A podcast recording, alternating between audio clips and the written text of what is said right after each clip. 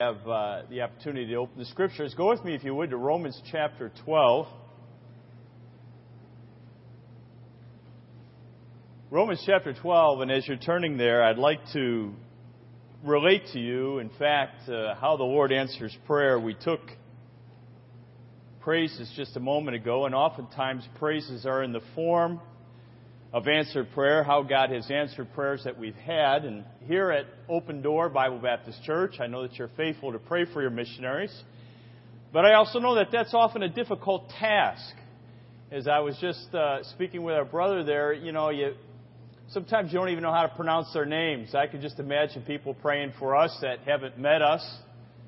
You know, praying for the the Bob Mach, Mach, Match family, or however they pronounce that, M-A-C-H, and uh, you know they're there in Ivory Coast. You know, where's Ivory Coast? Is that a country or a territory? And uh, boy, they're doing something over there, but you don't know for sure exactly what that is, and it's challenging to pray faithfully for your missionaries. When the letters come, you can at least be updated to a certain extent, but still, you know, as we bow our head and we, as we ask God to work with the missionaries, to help them with their health, to help them with their ministry, to bless what it is that they're doing. Understand that God does answer those prayers, and this particular story is an example of that.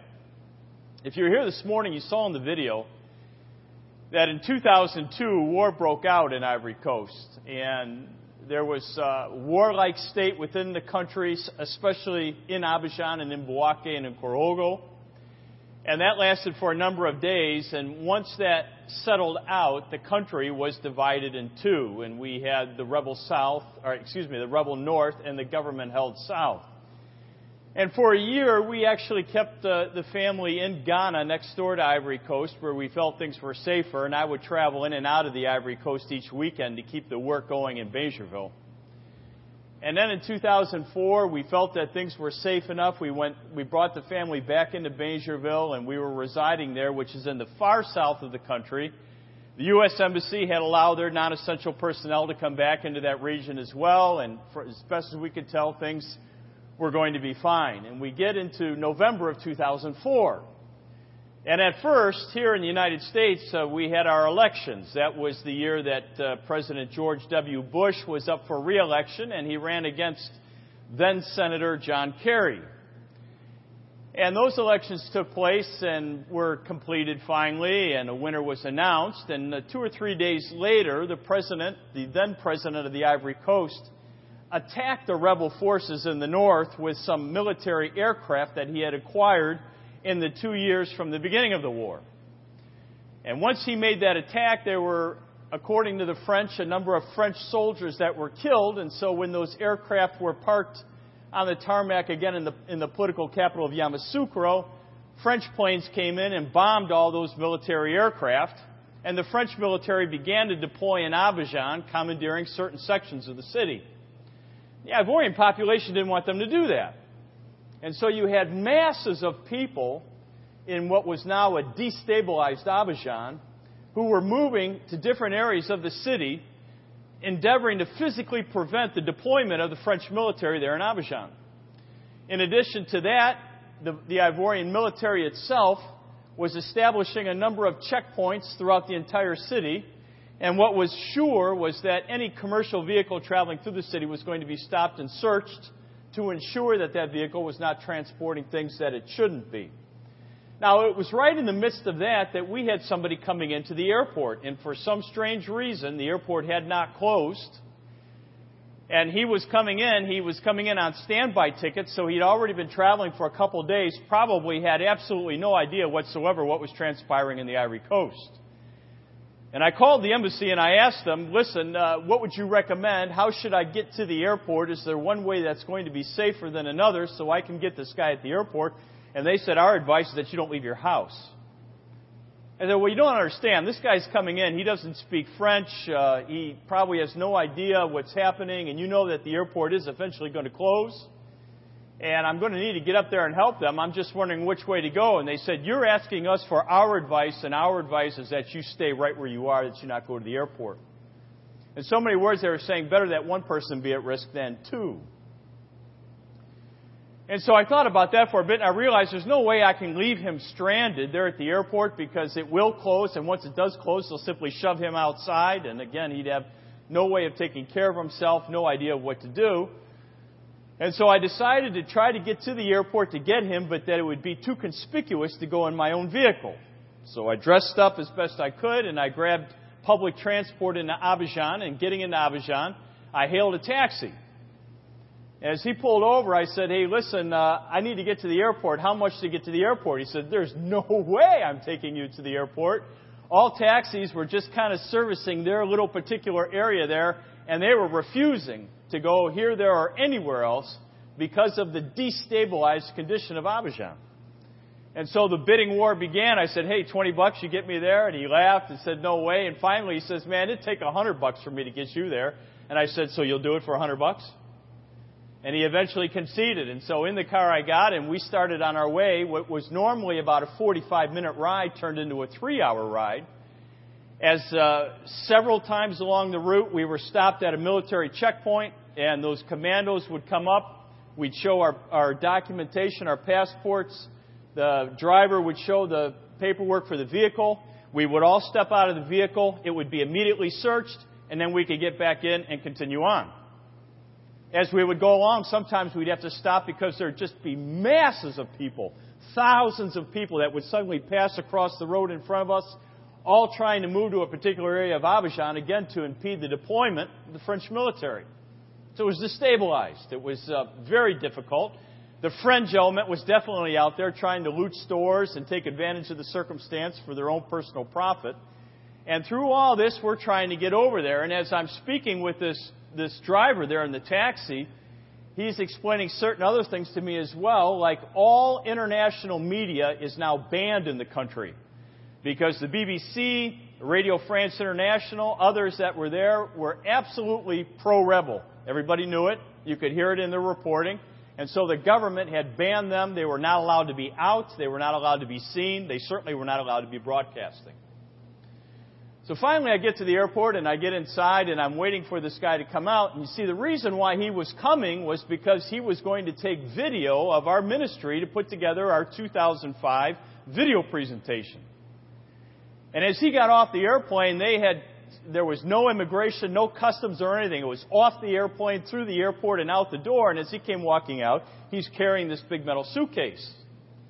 And it suddenly struck me I said, Don, what do you have in that suitcase?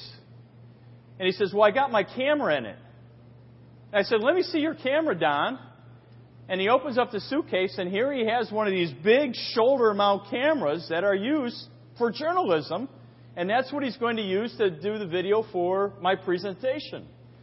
And so suddenly I realized the absolute dilemma that I am in because we have to get this camera from the airport all the way back to Bingerville. That car is going to be searched at least 15 times en route.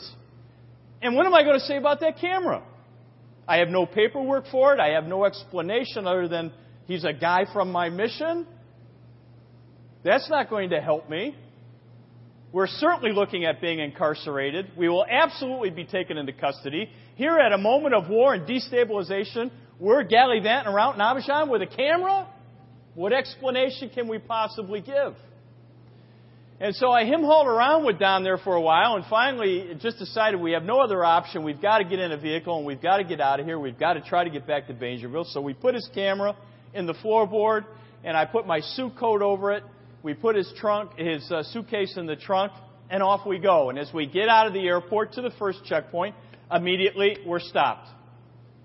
And the commando comes over to the car, and I had our passports up. Yes, uh, we're both Americans. Very favorable to be American at that point. Very bad to be a Frenchman at that point. I had the American passports up, and I said, Yes, we're Americans. I'm a missionary in Bingerville. He's a representative from my mission. He just flew in. We're going directly back to Bingerville. And I'm, I'm holding my passports up to him. And he's not taking them. And so finally I look up at him, and he's looking down at me, and he says, so you guys are Americans.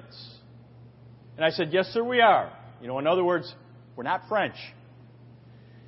he says, Well, if you're Americans, then I have just one question for you. I said, Yes, sir.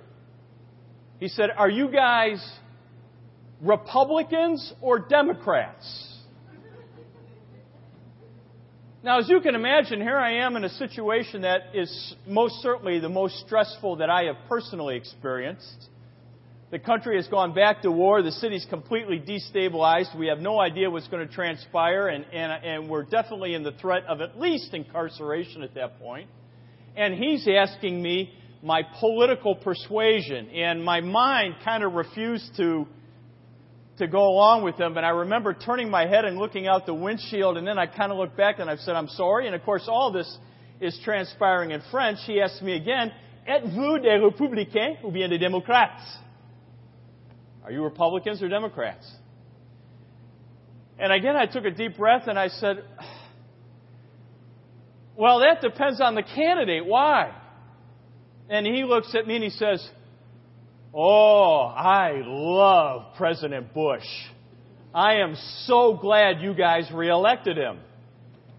And I said, I'm sorry. He said, Yes, you're president. He is excellent. I love him. I'm glad that you guys reelected him.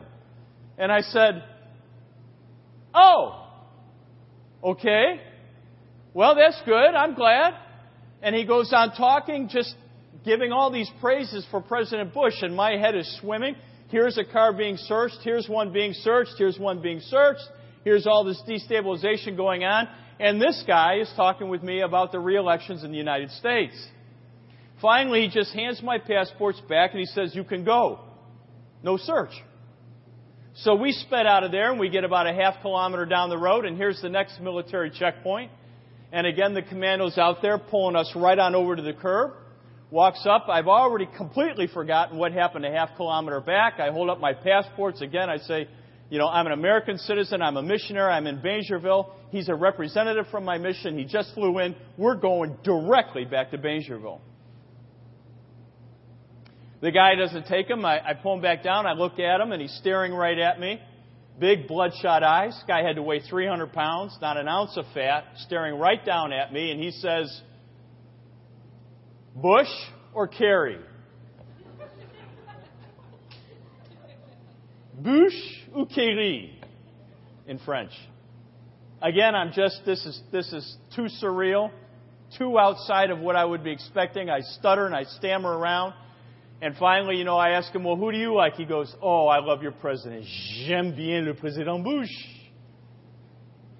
And as, I, as he's talking, I'm beginning to realize what had transpired. Again, this is November 2004, and right, wrong, or indifferent, I'm not taking a political position tonight, but you'll remember that in 2003, President Bush had submitted his Iraq resolution to the UN Security Council.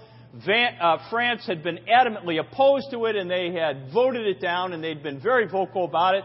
President Bush said, fine. He put together his own coalition, and he went on in, and in doing that, in the eyes of the Ivorian military, President Bush had taken his index finger and planted it firmly in Chirac's eye. And they loved it. He was their hero. So as we're pulling out of that second checkpoint with no search, this is finally starting to come into my consciousness and my thinking, and I'm beginning to realize this isn't just two soldiers, this is a general feeling, a general attitude in the Ivorian military. And so we, we get about another kilometer down the road, we're yanked off to the side again, Again, the guy comes to the window, and I give him the same spiel missionary, Bingerville, representative, on our way to Bingerville. But then I kind of smiled and looked at him. I said, Hey, what did you think of our elections? Man, they were great. We loved them. Beautiful. And off we go. You know, somewhere along the way, one of these guys wanted to know about the Chads in 2000. All these discussions here about the U.S. elections in the midst of destabilized Abidjan where every other car is being searched, yet in every one of these checkpoints where we were stopped, after talking about the elections, the guy would simply hand the passports back and say, You can go. And in the end, we managed to return all the way back to Bingerville. The car had never been searched, the camera had not been found, we had not been incarcerated or anything close to that. The Lord had blessed. And you know, that's kind of a humorous story, but let me tell you, it is absolutely a true story. And it was not humorous on that day as we were very, very stressed by what was transpiring. But the reason why that happened was because here at the Open Door Bible Baptist Church, probably the Wednesday night before, our name may have come up, or Thursday night. You, I think we're Thursday night here, or, or Sunday night, or whatever. Somebody might have said something about being with the Mach family, Lord. Just help them during this time and bless them. And God took that prayer and He answered it while we had to get from the airport back to the house. And it's an example to you. When you pray for your missionaries, it may seem futile, it may seem difficult, it may seem ignorant in the sense that you really don't know what's transpiring there, but God is taking those prayers and He's absolutely answering them to the benefit of the missionary. So I beg you, please continue. Please continue to pray for us. Continue to pray for your missionaries because it is absolutely certain that God is answering those prayers. Now, this evening we're going to the book of uh, Romans, Romans chapter 12, and I would like for us to consider the first two verses there, uh, verse 1 and verse 2. Here the scriptures say, I beseech you therefore, brethren, by the mercies of God, that ye present your bodies a living sacrifice, holy acceptable unto God, which is your reasonable service. And be not conformed to this world, but be ye transformed by the renewing of your mind, that ye may prove what is that good and acceptable and perfect will of God. Now let's stop immediately and let's determine how do we react to these two verses? Because there's a 100% implication in what Paul is stating here. As far as the sacrifice that we are supposed to be for the Lord Jesus Christ. And our flesh does not like that. And so oftentimes, if we are not careful, when we approach Romans chapter 12, verse 1 and 2, we start having a certain resistance that begins to form to these two verses without necessarily realizing it. I remember when I was in ninth grade, we were, I was in a Christian school, and every Wednesday we had chapel. And so throughout the course of a semester, that would be somewhere 14, 15, 16 chapel services every Wednesday. And I assure you, my ninth grade year, at least 10 of those chapel services, in at least 10 of them, the preacher went to Romans chapter 12 and verse 1 and 2. I couldn't believe it. It got to the point towards the end of the semester to where in my mind, as soon as that bell rings for the end of that class, second hour class, and we're all heading off to chapel, I'm already smarting off in my mind. Ah, yes, here we are, HCS Chapel, with your host, Stan Nisley, and your guest preacher, another one that knows only Romans chapter 12, verse 1 and 2 from the Scriptures. It angered me, to be honest with you, because I was struggling with the concept of sacrifice that we see here in Romans chapter 12, verse 1 and 2. So let's recognize that to begin with. We do not naturally appreciate what Paul is stating here. And in recognizing that now, we can go ahead and ask the Lord Jesus Christ to open our heart and to allow us to objectively and to clearly understand what it is that he's saying. Paul starts and he says, I beseech you, therefore. This word beseech being a rather strong word. And why is Paul using it here? If we go back and study the book of Romans, chapters 1 all the way through to the end of chapter 11, we see that Paul gives us some tremendous doctrine. We see soteriology as well as many other doctrines that are explained and expressed in chapters 1 to 11. And now that he's getting to chapter 12, he's making an application of those doctrines. So he says, I beseech you, based on what you have already heard from me in this letter. Look with me, if you would, at the last verse of chapter 11. For of him, and through him, and to him are all things to whom be glory forever. Amen. I beseech you. A strong exhortation, a strong wish, a strong invitation to listen to what he's going to say. I beseech you, therefore, brethren, a reference to other Christians. Now, Paul was in the city of Corinth when he wrote this letter, some 900, so, 900 miles away from Rome, whether by land or by sea, but because the audience to whom he is writing is Christian, and Paul himself, of course, was a Christian, we recognize the use of this word brethren. And as I mentioned in our uh, presentation this morning, being, to, being a brother in Christ or a sister in Christ with someone is first level, first priority over ethnicity, over everything else. Those with whom we are one in Christ, we are indeed one with them. So I beseech you, therefore, brethren, by the mercies of God. Mercies implying pity or compassion. God's divine and extraordinary grace demonstrated in His love, as we see in the first 11 chapters. I beseech you, therefore, brethren, by the mercies of God, that ye present your bodies. Your bodies. Maybe when we first think about that, it seems a bit bizarre, but Paul did say to the Corinthian church in 1 Corinthians 6:20, "For ye are bought with a price, therefore glorify God in your body and in your spirit, which are God's." Our body is the temple of the Holy Spirit.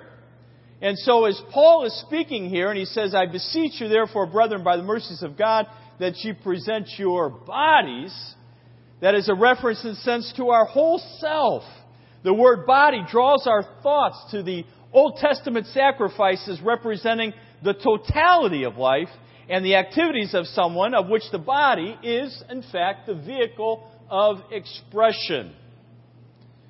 I beseech you, therefore, brethren, by the mercies of God, that you present your bodies a living sacrifice.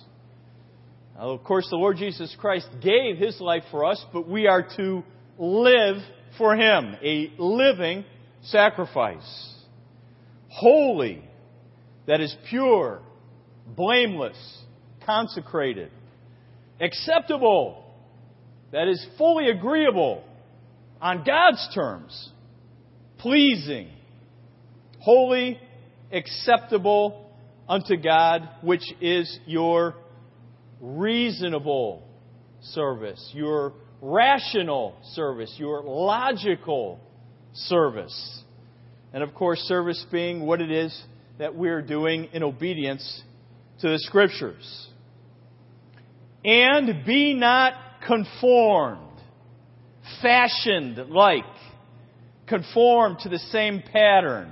Be not conformed to this world, the system of beliefs and values of this world, the thoughts and contemporary values form this world's moral atmosphere, which is dominated by Satan. We are not to be conformed to these things, but we are to be what? Transformed. Metamorphosis. A change on the interior that manifests itself all the way out to the exterior. Be transformed how?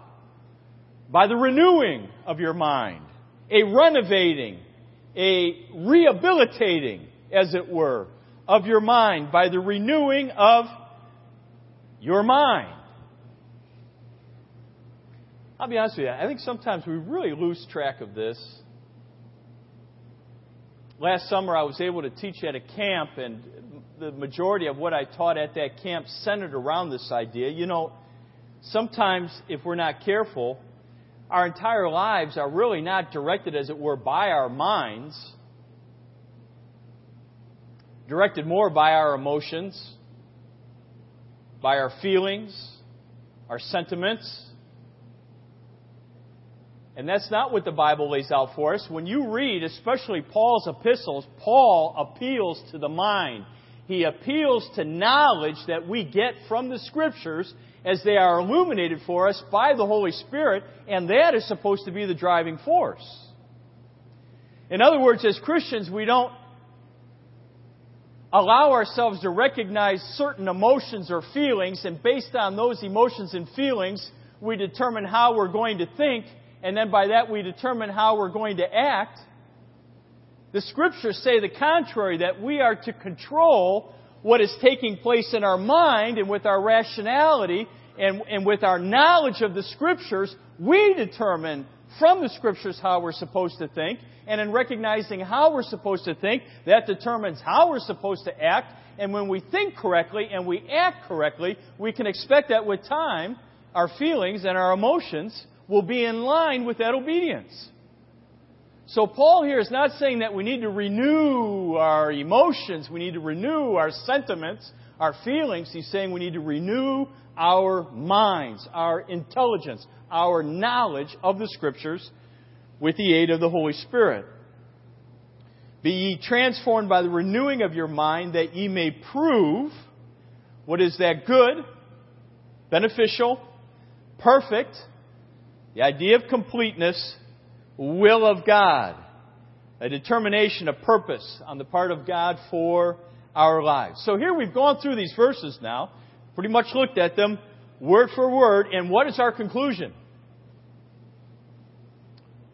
They're pretty much saying exactly what we thought they were saying, aren't they?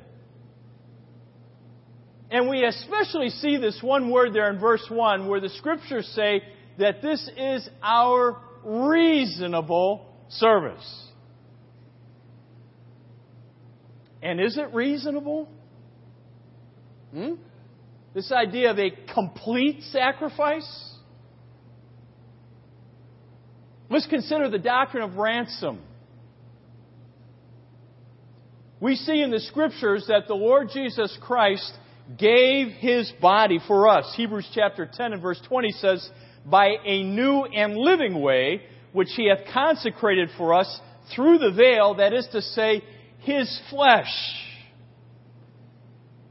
So as we think about the reasonableness of what God is expecting of us in these two verses, we begin to recognize that Jesus Christ was sacrificed in our place, and in so doing, He paid a ransom for us. What is a ransom? Well, in that day, in that particular time, a ransom was a price paid to buy back a slave or a prisoner. And oftentimes they were a slave or a prisoner because of debt. So it paid off that debt so that the person was no longer a slave or a prisoner. And so what the scriptures are teaching us is that we were in that position. We had a debt that we could not pay. And we were enslaved. We were prisoners and the Lord Jesus Christ paid the ransom necessary to liberate us from that. That ransom was not paid to the devil. Don't listen to the charismatics when you hear that. God owes nothing to the devil, believe me. That ransomness must be paid because of the righteousness of God. If God is perfect, He is perfect in all of His attributes, which means He is perfect in His holiness and he is perfect in his righteousness.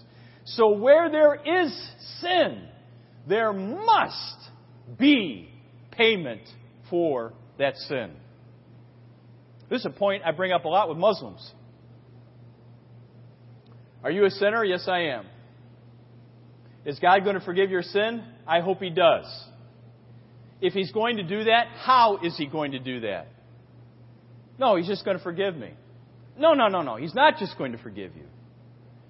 Between us as people, we can just forgive each other because we are both sinful people. We are both sinners. Therefore, a consent on our part, a willingness, an act of volition on our part constitutes forgiveness between us. But God is perfect. And if He's perfect in His mercy, He is also perfect in His justice. And where there is sin, there must be punishment, there must be payment for that sin. So I ask you again, how are you going to get forgiveness? That's really what makes the difference between the Christian faith and any other faith here on this earth. And so we recognize that the Lord Jesus Christ paid that price for us. The price paid was the suffering and life of Jesus Christ providing expiation through his shed blood. Christ's substitutionary death on the cross constitutes the most glorious and blessed truth of the Scriptures. Christ took our place in submitting himself to God's divine punishment for sin, as we see in 2 Corinthians 5:21. And Christ was not content simply to pay a ransom, he became the object against which was demonstrated the just and divine wrath of God. He suffered our death and he carried our sins. So is it reasonable that he would ask that we be a complete sacrifice for him? It is beyond reasonable. What's unreasonable is when we ignore the tremendous sacrifice that the Lord Jesus Christ made for us. When we refuse to consider its implications. When we dilute its significance and excuse our neglect of its importance. How dare we beg God to forgive our sins through the work of Christ on the cross, yet we maintain an attitude of wanting only to live for ourselves. The injustice is apparent and it's condemning given that all the spiritual riches that the Christian enjoys, thanks to God's compassion, it is logical to assume that the Christian owes God the highest form of service. So it's logical, it's reasonable that we would be that sacrifice, that complete sacrifice. And understand that this isn't speaking of service, it's speaking of our state of being. We are to continually be before God a complete sacrifice. Okay? So, how do we do that? How can we be the complete sacrifice? That is what we see in verse 2.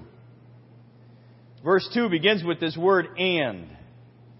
As Pastor Montoro was speaking earlier of those wonderful years that he and I spent together on the faculty of Heritage Christian School, tongue planted firmly in cheek, not because I didn't like being with him, but because that was an experience. I was the English teacher for the high school.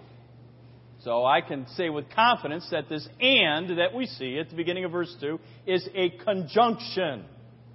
And oftentimes a conjunction does connect two independent ideas together. But that's really not what's transpiring here with the and at the beginning of verse 2. This and is indicating a continuation of thought, a means of accomplishing what has already been stated.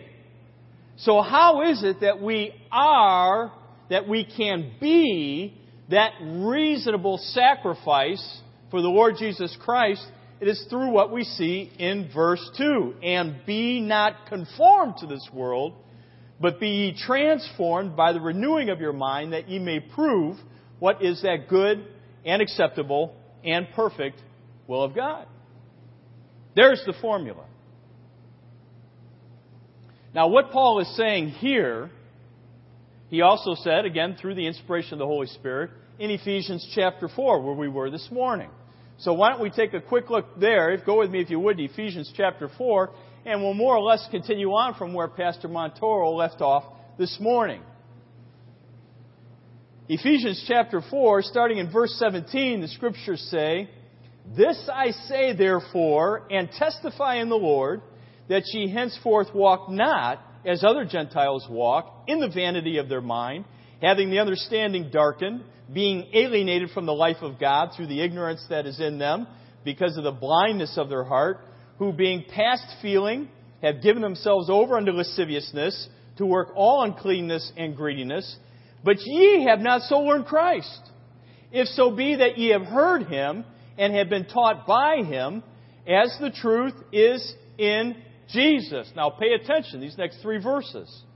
That ye put off concerning the former conversation, the old man, which is corrupt according to the deceitful lusts, and be renewed in the spirit of your mind, and that ye put on the new man, which after God is created in holiness, uh, in righteousness, and true holiness.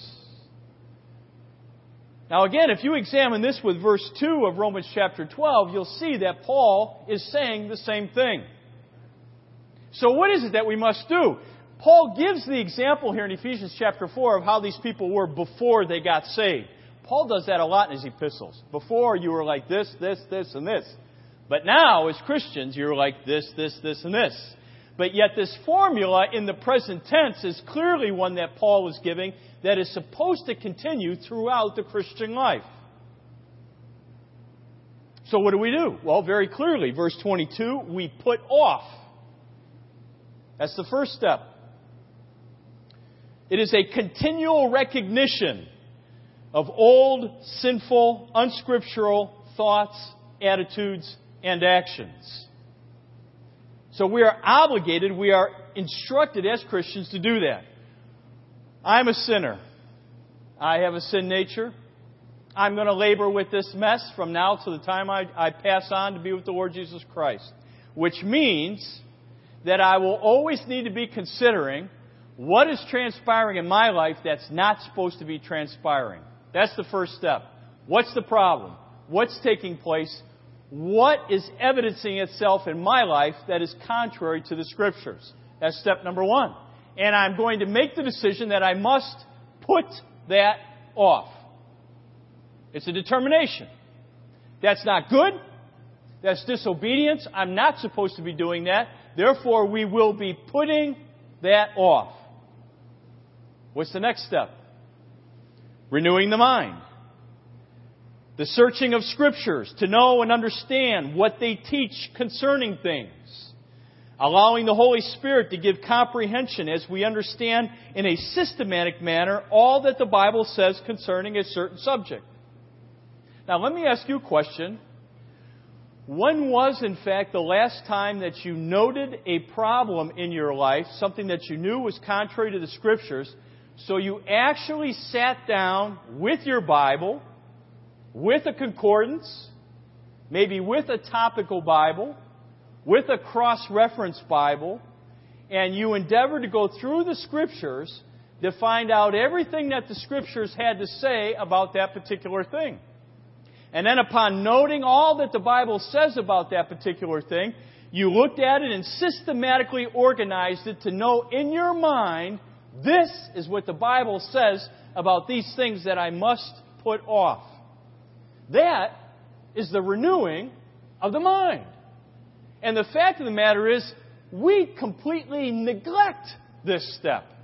We know what we shouldn't be doing, and we know what we should be doing. But we completely ignore this essential step of going back to the Scriptures. If we've been in church for a while, we'll be inclined to say, Well, I know what the Bible says about that. Okay, you have a general idea of what the Bible says about that. You might even be able to go to some verses that address it. But let's not neglect the fact that the Holy Spirit uses the scriptures to influence us. The Bible is even referred to as water, washing us, helping us in the area of sin so that we can render our lives in obedience to the scriptures. So this renewing of the mind is a vital part of what Paul is saying.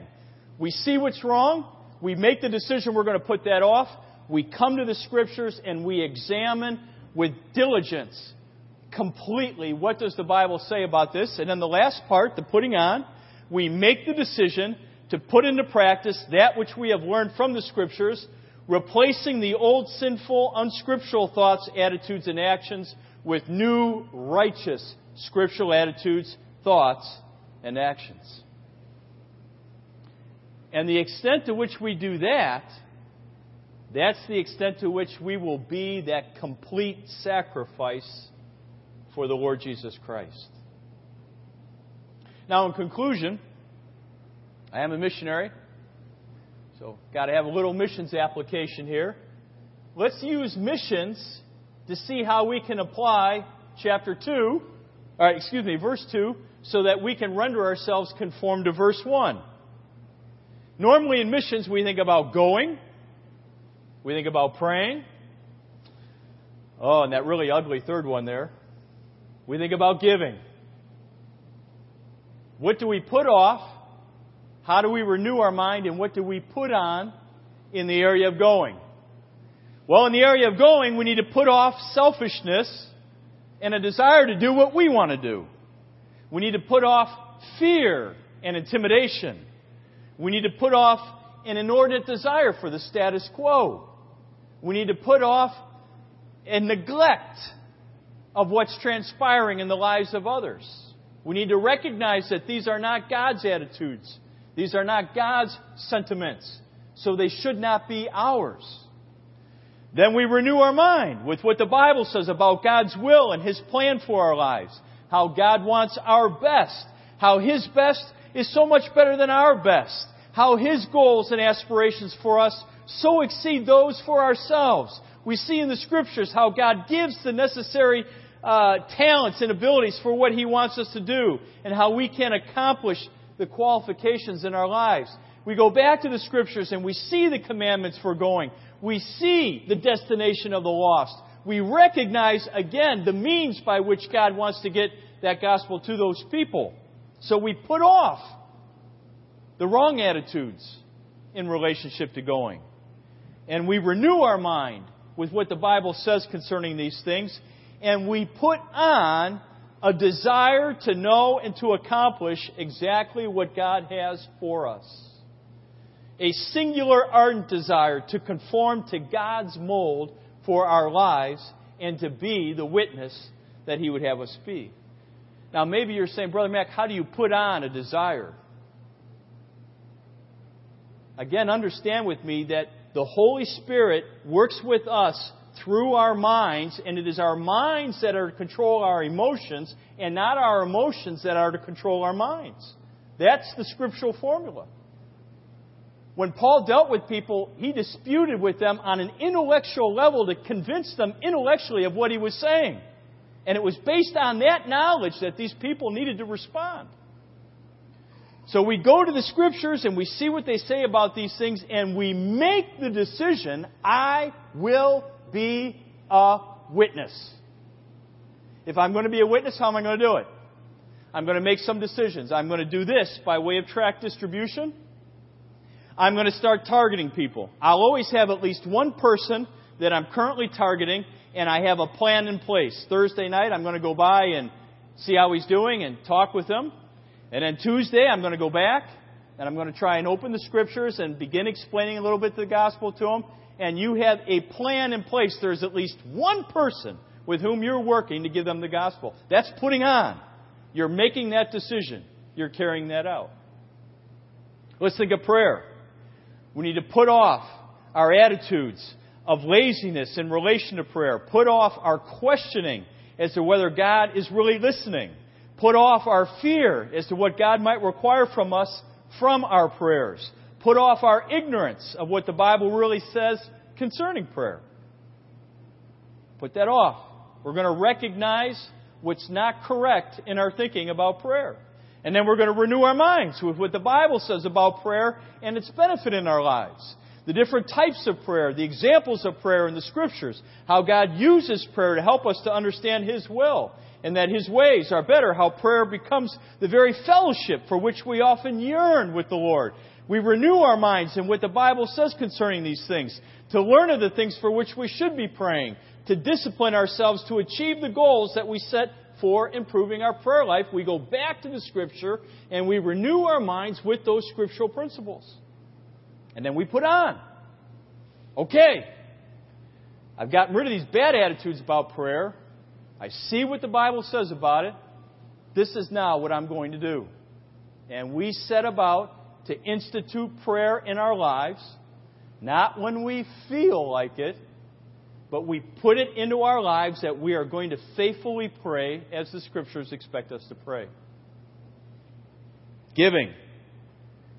We put off feelings of greed and love for money and possessions. We put off feelings of selfishness and wanting to keep it all for ourselves. We put off indifference towards the needs of others. We put off the ignoring and neglecting of God's plan for financing His church and the propagation of His gospel around the world. We go to the Scriptures. We renew our minds with what the Bible says about God owning all things and that all that we have comes from Him. We renew our minds about scriptural principles concerning the financial support of God's work renewing our minds with the scriptural principle that God is a debtor to no one, that giving is His way of imparting His blessings on us, that giving provides a way for us to be significantly and substantially involved in the salvation of souls and the establishment of local churches, that much of what we will receive at the judgment seat of Christ will be dependent on our attitudes and actions concerning our own personal finances. We renew our minds with what the Bible says about this. And then we put on an understanding of stewardship, an understanding of biblical principles concerning finances and their use.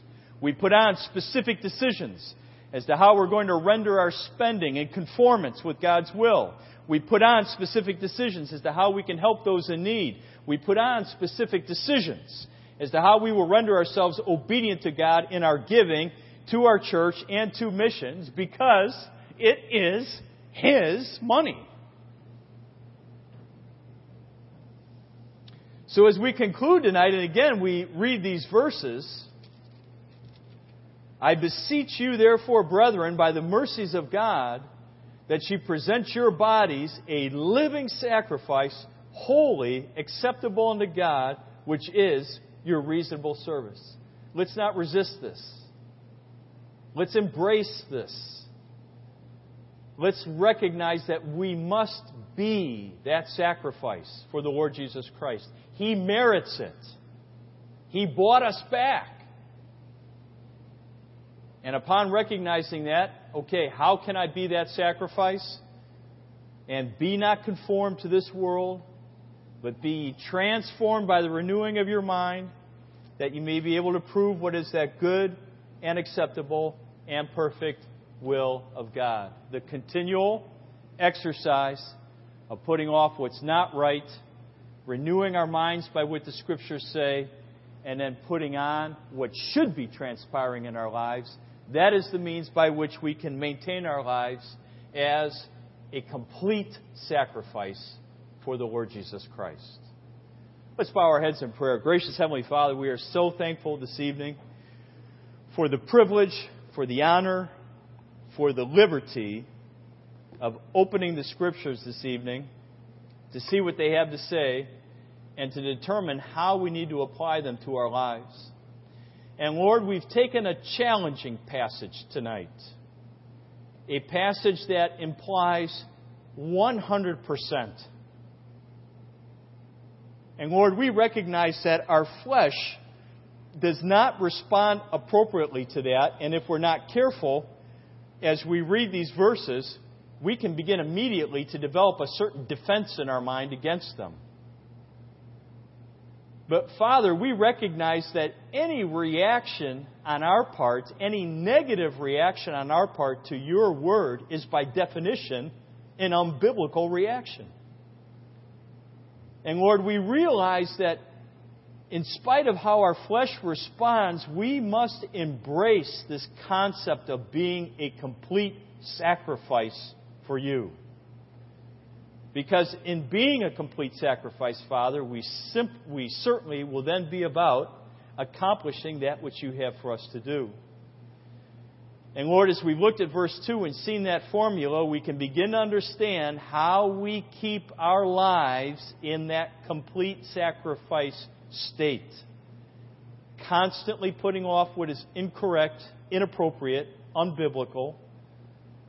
Constantly renewing our minds concerning these things and then putting on the appropriate things, Father, the biblical things, to render our lives in conformance with your scriptures. Lord, we beg of you this evening to impress the importance of this on our hearts, to motivate us, and to draw us to do that which we need to do in light of these two verses. And Lord, we pray this in your name. Pastor Montoro, if you'd come.